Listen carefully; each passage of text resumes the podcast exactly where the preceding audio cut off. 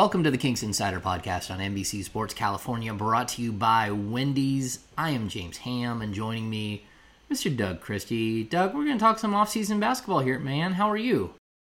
I am doing fantastic, man. Off season, on season. If we're talking basketball, I'm all in, baby. He's all in. Uh, you know what? At this point, I'm all in too. I've been writing player profiles for the last couple of weeks. Uh, that and some Vlade Divac's uh, Hall of Fame coverage, which was a lot of fun.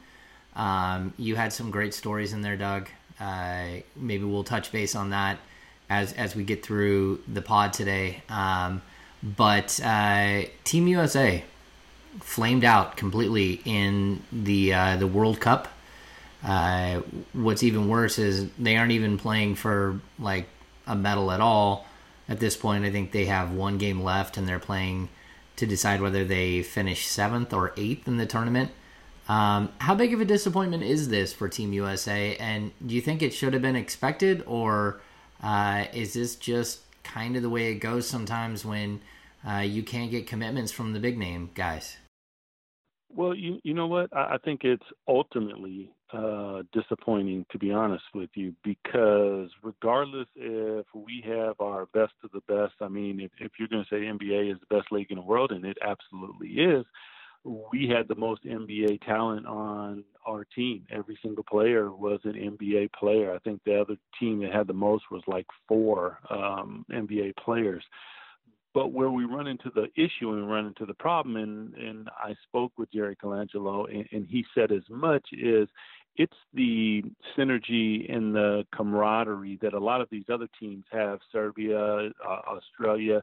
They get together in the summer times and they have a consistent group of individuals that is on the team. And you know you you may change a little bit or but, but for the most part there is a cohesiveness and a philosophy that everyone understands and everyone is on the same page. And normally what the US does is they field a team that is so much more dominant in talent that the talent can overcome the team togetherness that they face when they face national teams. And this particular team just could not do it. You look at a Donovan Mitchell and say, okay, is this going to be the time where he maybe steps into that next level of stardom? He was not able to do it. Um, and when you have that type of disappointment, it's time for the USA to go back and figure it out. When we talked to Jerry Colangelo, he was saying that maybe in non-Olympic years, Ham, that they start having a 23 and under team that is consistently together, which brings the togetherness, the synergy, and all the things that you need to compete against these other teams that are together year round. Yeah, I mean, Team USA has to figure something out, uh, whether it's just having a couple of mini camps throughout the summer where the guys start to work together. Um, you know, I, I just don't think that getting guys together for uh, one week where they're trying to make the team and the second week when they're trying to make the team and then oh look we're going to go fly to australia and play a bunch of you know games building up to it and then we're going to go to china i mean first of all this this summer specifically it, it's pushed so far back into September. I mean, mm-hmm. we're talking about training camp starting in two weeks, and Bogdan Bogdanovic and Harrison Barnes are still playing, and Cory Joseph was playing up until a couple of days ago. I mean, these guys are still playing in the Olympics, and Nemanja Bjelica, I mean, still playing in uh, in World Cup play. So I, I think a little bit of the scheduling was intentional. I think it was intentional by the the FIBA group to push it back so then that way there would be fewer NBA players, uh, specifically on Team USA, sort of level the playing field. Um, but if I'm Jerry Colangelo, I got to be careful here because this is an extra. It's not something that these players are getting paid a lot of money for. Uh, it's you know there's injury risk. Uh, they they're asking them to be away from their families for a long stretch. I mean, this was a brutal schedule. I mean, you're talking mm-hmm. again a week in Vegas, then a week in Los Angeles, and then three weeks, two and a half weeks in Australia, and then another four weeks in in China. I mean, or three weeks in China. I mean, you're asking someone to give up like six, seven weeks of their life and their, their summer uh, for you not not really to make anything out of it. Um, you know, it's possible they get endorsements. It's possible, but I mean, you think Plumlee is going out and going to get a McDonald's sponsorship off of his performance at Team USA, um, or or half of those guys? You know, Brook Lopez.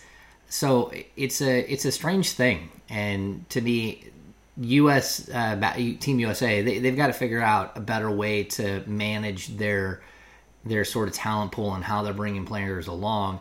But they also have to get those players along uh, together more than for a week or two here and there and not even knowing who's going to be on the team. They've got to figure out a way to to play this thing better and smarter, in my opinion. And I feel bad for Gregg Popovich. It's his first time running the show, uh, and they could not have performed worse.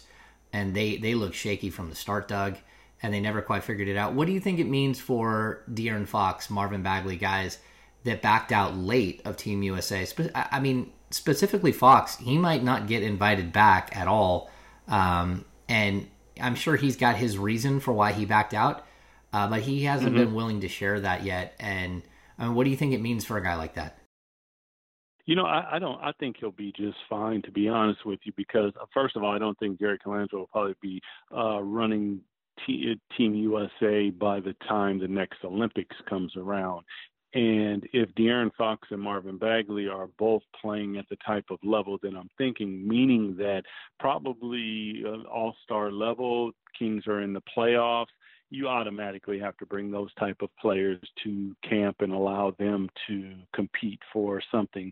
With that being said, you got this Olympics is coming up next year. Then you got four years, so we're talking five years away. So that means probably your Stephs, your um, uh, LeBron James's, your Kevin Durant's, maybe uh, Kyrie Irving. Those guys aren't around. You're looking for the next group of stars to step in.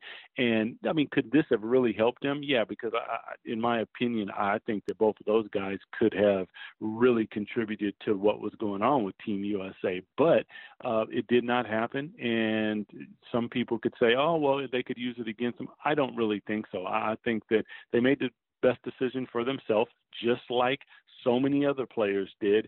And if their careers continue to uh, elevate the way that it looks like in the, the current trajectory of where they're headed, they're going to be right there when the time comes. Yeah, I think so too. I, I mean, I would hate to see them really take it, uh, take those guys to task when they did give up their time. They did. I mean, um, a lot of the players didn't show up at all, and guys that were already on the roster, a guy like De'Aaron Fox went from being, you know, like, hey, maybe you can make the team to, hey, let's go to Australia. Uh, we're going to play you six minutes the night before we leave, and we're not going to guarantee you any role, but come on, you know, hop on the plane. And I know uh, his agent, who he's very close with, uh, Chris Gaston, um, he was getting married right at uh, right around September first. Um, and so you know they they had he had other plans and uh, to put everything down and not know what kind of what kind of fit, what kind of you know role you're going to have. I just think was uh, was a little short sighted by Team USA to not really be more committal, to, uh, more committed to them, um, and more honest about what was coming. Um, but at the same time, you know, it's a competition, and you know, I think they really could have used Aaron Fox. I think they really could have used Marvin Bagley too. Uh, that team just really did look a little soft um, when it came to you know sort of uh, the post play and the agitator at the point guard position. I think mm-hmm. those are two spots that they really did uh, sort of they needed somebody else and. It wasn't just Derrick White. When I was watching uh, Team USA, when I was down at the camp in, in both Las Vegas and Los Angeles, uh, I noticed something, and that it was their default wasn't even to use Fox as a backup point guard it was to slide Donovan Mitchell over and have him run the point for segments as well. And I just don't think any of those guys really stepped up and played to their ability, really played that well in in the FIBA World Cup. Uh, but you know, Doug, who really did play well and who is the talk of the World Cup is Bogdan Bogdanovic. Uh, he absolutely blew up. He was tremendous in Serbia's run. Uh, they got bounced as well, but that wasn't because of him. Uh, for the most part, he was excellent all the way throughout the ser- uh, the tournament. I think he had one game that wasn't over the top great. Everything else was like spectacular. Uh, he shot the ball well. He he handled the ball. He did everything that Serbia needed from him. Um, what do you think that a, a, breakout performance by a guy like him can mean to the Sacramento Kings coming up? I know it's a different style of play, and maybe he's more suited for uh, you know World Cup and, and, sort of the international game. Um, but Manu Ginobili in 2004, he had a breakout FIBA World Cup. I believe it's 2004, and it it really helped him uh, sort of launch himself into his career in the NBA and into what he became as a player. Well, when we saw Bogey at his best, that was not last year, the year before. His his uh, ultimately his rookie season in the NBA, but it was after he had won a world championship over um, uh, across the water. So he came with a resume, and I had seen him play, and a highly intelligent player can do every single thing on the court. I, I think last year was a blip, and to be honest with you, I think that the the knee uh, scope that he got early in the season kind of set him back. He never really got his legs underneath him, and the, the game kind of fell in. Because if you would have said at training camp, and you and I had talked, we probably thought that Bogdan was going to be the starting two guard, mm-hmm. and Buddy had really found his way off of the bench as the six man for the Sacramento Kings. But lo and behold uh, Bogdan gets uh, a little dinged up, has to get a scope, and Buddy Hield fills in, and you could just never sit him down because he he was playing so good. So uh, with Bogdan playing that way, I think that we're going to get the Bogdan that we got from the first year. Now that's going to be up to Luke how he goes about if he if you know if he brings Bogdan off the bench, well how he sees the second unit, how, how he goes about that. But I I think that all of a sudden the Sacramento Kings bench, regardless if it was Bogdan starting or if it was Buddy starting, has just improved immensely because if you're going to get 16 to 20 points off your bench plus four or five assists from Bogdan every single night. And to to be honest, I expected that last year. The consistency just wasn't there because the legs weren't there. I have no no I. Uh, question in my mind that Bogdan isn't going to come back, and he's probably going to be a better version than we've seen his rookie year, in my opinion. Yeah, his rookie season. Um, you know, it's funny the the statistical breakdown between his rookie season and his second season really isn't that different. Um, when when you look at on paper, uh, he averaged 14.1 points last year and 11.8 in his rookie season. It's the shooting percentages: 41.8 percent, uh, 36 percent from three, where he really kind of took dips.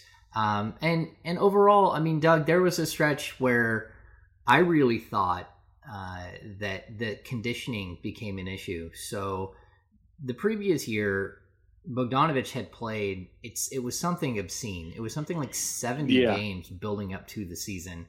And and even though he was good, you got a really worn out version of I mean, you could see sort of the outline of who he was as a player. Um, but he was clearly worn out. I think, you know, overall between the NBA and his regular, he played 140, 150 games, and it was just way yep. too much. You could see he was breaking down. Um, then of course he goes into the offseason last year and the first thing he did was he had to have a scope right at the end of the season. Uh, he had to have a i think it was a, a little piece of cartilage cut out or something. Then he gets right before the season starts and playing for for serbia he hurt himself again and had to go in for a second procedure um, in a completely different location but on the same exact knee.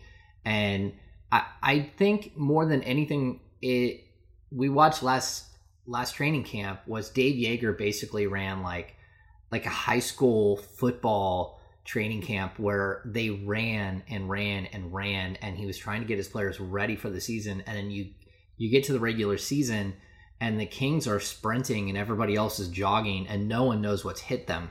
They're like, what in the world is this team? They're so fast. Well, while that was happening, Bogdanovic was fighting to get back. You know, he missed 10 of the first 11 games um, no, 11 of the first 12 games. He missed 10 in a row to start the season. He played one, then he took one off. uh, and then he played the rest of the year. Um, he was so good in November and December when he first got back, but we get to January and February, and he didn't get that training camp. And all of a sudden, the Kings are playing at this crazy speed that he didn't get to ramp up to. And I thought it caught up to him. And it, it, it was funny. I, I would ask him, like, you know, are you okay physically? And he would say, yeah, I'm fine. Uh, he said, I'm not getting as many shots as I was before, which isn't the case. He was still getting a lot of shots. Uh, he just wasn't hitting them, and his percentages went down really low. So I'm excited to see what he can look like with a healthy, coming in healthy to a training camp. He's going to be a little worn out, just like Barnes is, just like Bjelica and, and Cory Joseph, like all the guys that we've talked about. At the same time, I, I'm excited to see what he can do if he gets a little break and then is able to come into the season healthy 100%. But that brings me to the other question, Doug. How do you fit all these guys in? Because Luke Walton has, he's got four guards, and, and I'm not even going to throw uh, Yogi Ferrell or a guy like Justin James or Kyle Guy. I'm not even going to mention those guys. But he's got Cory Joseph, who, you know, averaged almost 28 minutes a game last year, 27, 28 minutes. You got De'Aaron Fox, who's at 32 minutes. Uh, you've got Buddy Hield who's at 32 minutes. You got Bogdan, who's at 28 minutes. Um, that's not 96 minutes. That's a lot more than 96. What do you do in this situation? Clearly, they're going to have to steal from the small forward position as well, uh, which is what Bogdan did a lot last year. I think he started 17 games at the small forward position. But how do you manage that? The uh, not just you know they aren't just your your guards they're really the lifeblood of your team. You have your your you know number one ace in the hole in De'Aaron Fox. You have your best shooter. You have your best playmaker. You have your best defender. And those are four different players. So what would you do Doug? You know I think first of all I, I think this is going to play its way out. But as I see it at this particular moment one that the Kings um, have at their disposal is they have depth. And I think that that depth is what you're speaking of, meaning like, how do you get all these guys minutes? I think part of it is going to be the freshness in convincing them that, guys, we may play a couple less minutes, but we're going to be fresher and be able to beat up on teams who might not be as deep as we are. So at the point guard, you got Fox and Joseph. Then you got Buddy and Bogey, Harrison and Trevor. Uh, now you got Marvin, uh, you know, Dedmon, Giles, Nemanja, and Richaun Holmes. So uh, of all of that, depending upon how the bigs are playing, I think that ultimately you might see a lot more small ball than we've seen previously. And what I mean by that is out of the bigs, who is playing particularly well at that time. Let's say Marvin's playing well. Maybe Marvin plays the five and you go with Harrison and Trevor, and now you got Bogey and Fox or uh, Buddy and Bogey sometimes uh, on the floor and allowing Bogey to handle the basketball, or Trevor's off the floor and now you got Fox, Buddy in bogey on the floor. So you could go with that more um, smaller five, but athletic with the ability to run. If you stay status quo, I, I just think that the the backups of each of those guys, meaning Trevor to Harrison, uh, Joseph to Fox, and Bogey to Buddy, you know, you're going to even it out because these guys um, are deep and they have the ability to play at a really, really high intensity and high pace for maybe a shorter period of time. Yeah, Doug, I I, I see what you're talking about. Um, it's going to be on Walton to manage the personalities as much as anything, and I think he's got you know solid veterans at some of these positions that kind of understand what they're up against when they signed. Cory Joseph knew he was signing to be De'Aaron Fox's backup. And I mean, it doesn't take a, a brain surgeon to know that that guy's going to be on the floor playing between 32 and 34 minutes a night, maybe even a couple more minutes on certain nights. Um, and, and I, I, can kind of see a trickle down what you're talking about playing Marvin at the five. Uh, I do know, like having conversations with people inside, that you know they're going to be very conscientious about putting players that fit together. Uh, and until you really get them on the court, you don't really know how they're going to work together.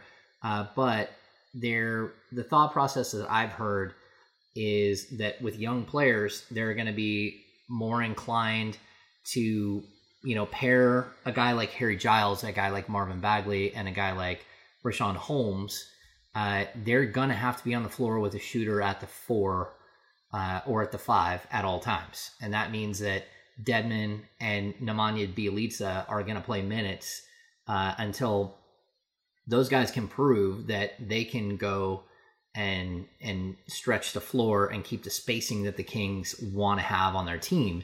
Um, and so when you talk about Harrison Barnes going over and playing some four and Trevor Ariza playing some three, uh, with the two of them together, I, I believe that that's going to be the case. I, I think we're going to see um, maybe 12 minutes a night where Harrison Barnes is playing the four, uh, and then I think another 20 minutes a night where he's playing the three. So now I got another 24 minutes. Now I, I can't give all those to Trevor Ariza because I'm going to have to steal 12 to 14 minutes from you know my guard rotation to move over to that three as well with Bogdanovic or Hield or whoever it might be. So I, I really do think that this is a complicated puzzle. I was really surprised, Doug. I went, you know, I'm doing the profiles and I look up and uh, Trevor Ariza plays a ton of minutes. I mean, in his 15th NBA season, he averaged 34 minutes a night. Um, and to me, that's just absolutely crazy uh, that he's still posting that kind of you know role with the team. Now, eventually, he's going to have to take a step back and not play as much. But I think it's one of those things that they're going to have to figure out. That Luke Walton is going to have to figure out. And I'm glad I'm not Luke because um, you know you're going to have to ask veterans like they have in the past, but veterans to take a huge step back um, or you're not, and you're going to have to ask young players to play limited roles and hope that it works out. And it's complicated. It's complicated, Doug. Uh, well, you know what? It, it's a good problem to have. I will say this: with Trevor Ariza playing that many minutes, and you're right, he was playing 30 plus for most of the time. You shave that back a little bit, and you're pretty much splitting minutes. Some nights he may get more. Uh, some nights he may get less. I think you're looking probably at a fresher Trevor Ariza, which is probably a better Trevor Ariza in the long run for the Kings. So I think that the depth of the Kings can play into their favor. I, I would agree with you from the standpoint that it's going to be up to Luke Walton and his staff to try to find the synergy because you're right. Uh, if, for instance, if Bogdan is the leader of the second group, it allows you to uh, let him play the point guard position. Cory Joseph doesn't have to handle the ball all the time. Sometimes he can. You can play Bogdan and allow him to shoot more balls. I, I think now your pick and roll probably becomes uh, a lot more prolific in the second unit because you got Joseph and you got Bogdan as opposed to the first unit. You're not going to really have Buddy running too much uh, pick and roll. It's going to be more De'Aaron Fox. So so many things that you can play with. I think part of it's going to be how do the guys uh, start to play together? What groups of twos and threes and fours look good together and have the type of synergy? And then if you are going to play at the breakneck speed that I anticipate the Kings playing with, I, I think the depth plays into their hands, and that's going to be part of it. Is guys are going to have to understand that are you willing to sacrifice for the team and the culture? Because ultimately, what are you trying to do? You're trying to win, and if this is a recipe that wins, uh, everyone should be on the same page. I I completely agree. It's it is a good problem to have. It's still a problem, Doug, and uh, it, oh, yeah. Yeah.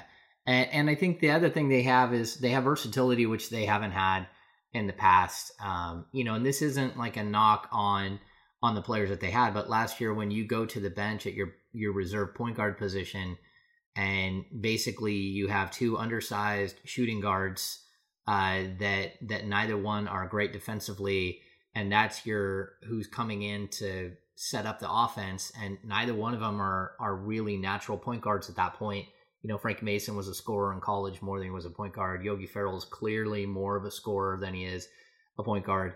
Uh, you were just really limited in what you could do, and the offense had to run through Bogdanovic. Now you have a guy who comes off the bench in Cory Joseph, who is an elite defender. He gives you something completely different. Plus, he's got good size. He can play alongside De'Aaron Fox in the backcourt.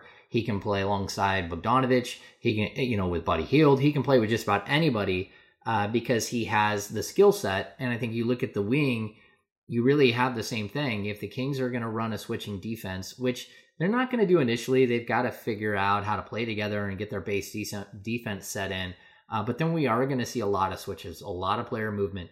Um, having the ability to have Trevor Ariza and Harrison Barnes on the floor together uh, two guys that are basically the same size that can defend multiple positions. Uh, that just really does improve this team. And when you look at the the post players, you now have guys that are better natural shot blockers than what they had before, and it's not a huge knock on Willie Cauley Stein. He brought a lot to the table, uh, but Dewayne Dedmon and Richaun Holmes, uh, even Nemanja Bjelica, Harry Giles, Marvin Bagley, all five of those guys are better shot blockers. They're better natural shot blockers than Willie Cauley Stein. And so that helps your guard play. It, gives them the the knowledge that they have people behind them that that have their back and that can slow penetration and help them. So I think it's going to be a really interesting puzzle to try to piece together um, when you really break it all down. I mean, I, again, I'm glad that I'm not Luke Walton because there's a lot of mouths to feed. Uh, but I also do like the versatility of the roster and how it's playing out. Yeah, I think that this is, um, like you said, it's a good problem to have, and some of it will play out during training camp, but then some of it Ham will play out during the year because guys will start playing better. I like the fact that you got the toughness with Richaun Holmes. Also, the insurance policy, if Harry Giles is to go down like he did last year, wasn't able to play for a significant amount of you obviously have a backup uh, four slash five that can come in and give you some really, really quality minutes. Not to mention Marvin Bagley can pretty much play 48 minutes if you want him to because he's young and, and he has the ability. So there's insurance policies, there's depth. Now it just has to kind of feather its way out once Luke Walton starts training camp and we get ready to head to India. Yep, uh, I I I understand completely. I, I, think the one thing I'll point out too, you you bring up India, um, the Sacramento Kings. This is crazy. Uh, I think media day is the 27th. Um, they have training camp the 28th, 29th, and 30th and they leave for India um, on October 1st. And there, it's, it's a six day, seven day trip. Uh, there's not there's going to be two basketball games, preseason games, but the Kings basically are going to have three days to install whatever they're going to run. Uh, that when they get back, they'll have a couple of days in between preseason games to to further advance what they're trying to do. But we're talking about a season that starts in the third week of October uh, and your first week of October is gone. So you're going to have two weeks to sort of balance out this roster, have all of your competition play out, and and oh yeah, play three more preseason games.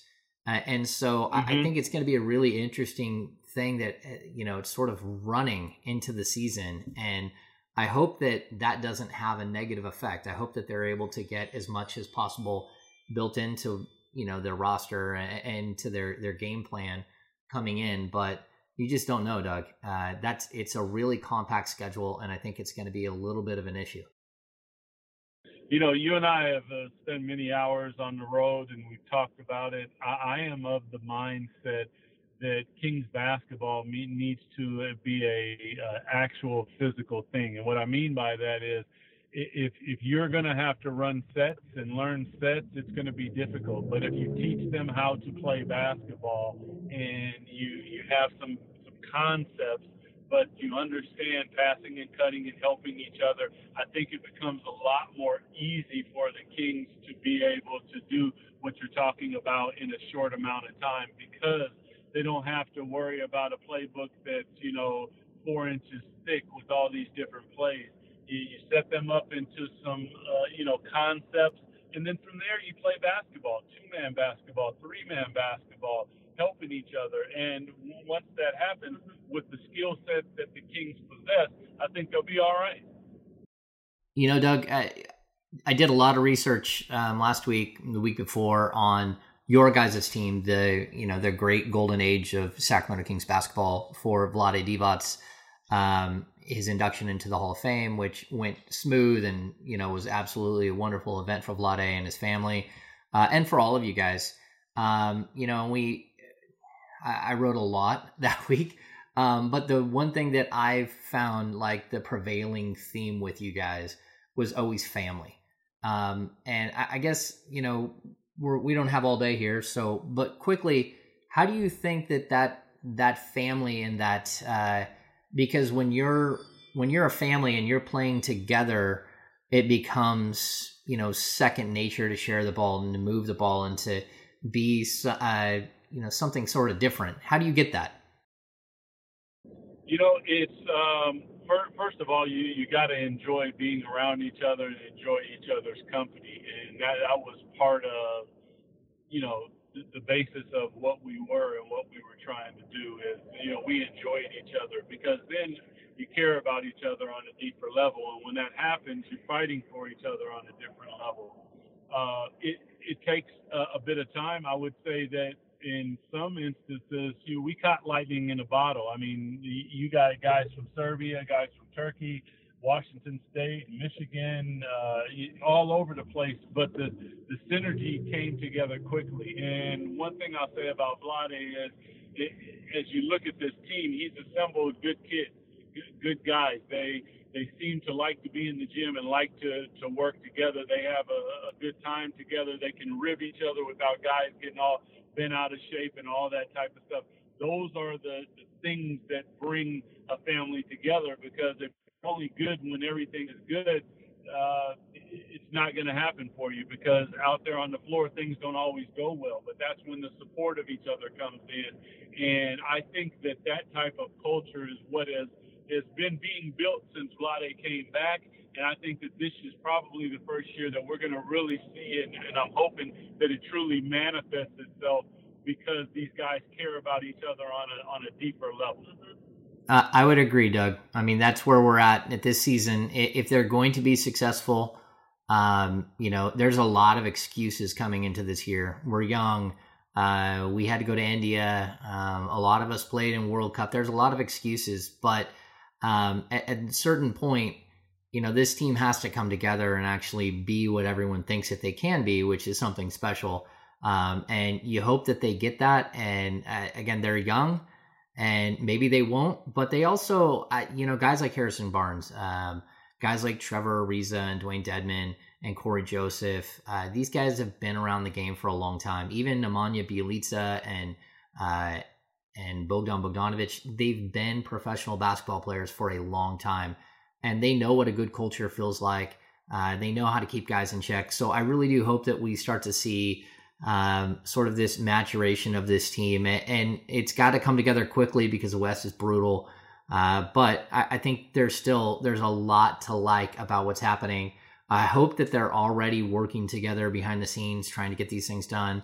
I know uh, Walton took his uh, his coaching staff on like uh, a new he they took an adventure up to Lake Tahoe for some team building, and I mean that's a whole nother story that we haven't even touched on where this coaching staff all but you know we got Jesse Mermuys and and Luke Walton who have been together, but the rest of these guys they've they've never coached together. They've got to pull this thing together quickly, um, and not just you know not just the players and all of these new assets that the Kings have uh, to work with, but also the entire environment. It, it's all new, it's fresh. They've got to figure out a way to pull it together quickly, and, and hopefully they can. Um, all right, man. I, I think we're done for the day. Do you have any final thoughts, Doug? You know, uh, the, the only thing that I really was thinking while you were just saying that, Ham, is when we talk about the ability for the Kings to pull it together and we talk about family, uh, tough times and uh, tough situations are what really galvanize. So when you talk about a Western Conference that is going to be tough, there's no better place than to figure it out and to help each other because one of the things that we were together as a team back then we were brutally honest and we could go at each other and say things to each other without each other taking it in a bad way so listen, if you're going to be going through the gauntlet of the Western Conference and you're not playing well or you're not doing something, that is the perfect time to constructively be able to get on each other, which is ultimately going to bring out the best in each other, hopefully. Yeah, well said. Well said. Now, Doug, uh, I'm I'm going to finish with this. Um, if you didn't have time to read uh, my my part one and part two of the the Vlade Divac enshrinement, um, you should. I mean, it, there's some incredible quotes in there. Um, able to land like a lot of cool guests that you know. Uh, even Geoff Petrie, uh, you know, got on the phone with me and, and sat there and chat chatted uh, about Vlade and his you know his tenure with the Kings. Um, but Doug, there is uh, a story hiding in that in that piece about uh, Vlade being a prankster, and I think a lot of people have heard the um, Bobby Jackson walking in his boxers and shoes, singing "Who Let the Dogs Out" in New York. Um, but the Mike Bibby story to me um, was so incredible, and it, it's a story that I talked to you about, a story I talked to Vlade about, and a few others. Um, but Mike Bibby uh, and a mini me cutout is that how it kind of goes? Yeah, uh, you know, Mike was sponsored by Jordan Brand, and they made this steel gray Jordan sweatsuit that resembled what we saw with Mini Me and Austin Powers. and I don't know how Vlade figured it out, but as soon as Mike walked in, he had him on the sweatsuit, and there was Mini Me sitting at his locker, and and we uh, we laughed until we almost pissed ourselves, man. We it was so funny. Mike wasn't very happy about it, but that is that is Vlade Divac he is the jokester, and it comes at you know those proper times when, like I said, things aren't always going right, but it keeps you together. And if you can't laugh at yourself, man, that's probably not the locker room for you. All right. Well, that that sums it up. That's going to do it for this edition of the Kings Insider podcast on NBC Sports, brought to you by Wendy's. If you haven't already, make sure to give us a, a rating and a review. We appreciate the feedback. Um, we'll be back next week. We'll, we're going to start cranking this thing up. We're going to bring in guests. Uh, and we might do a little bit of a facelift on on the Kings Insider podcast. We might even like switch names and uh, have new cool intros and outros and all kinds of stuff coming up. So uh, make sure to tune in. Uh, training camp is, I think it's only two weeks away. Uh, so gear up, yep. Kings fans. It's almost time. Basketball is almost back, Doug. Yes, sir. Let's do it, man. Appreciate you. Thanks for tuning in to the Kings Insider podcast.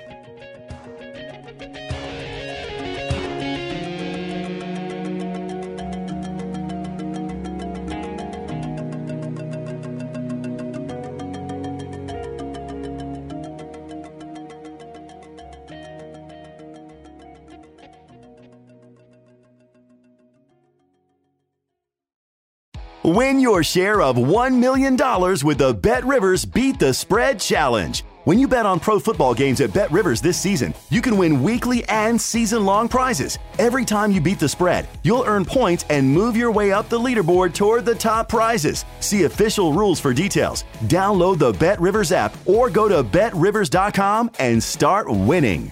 Presented by Rivers Casino Portsmouth. Must be 21. Playable in Virginia only. Gambling problem? Call 1 888 532 3500.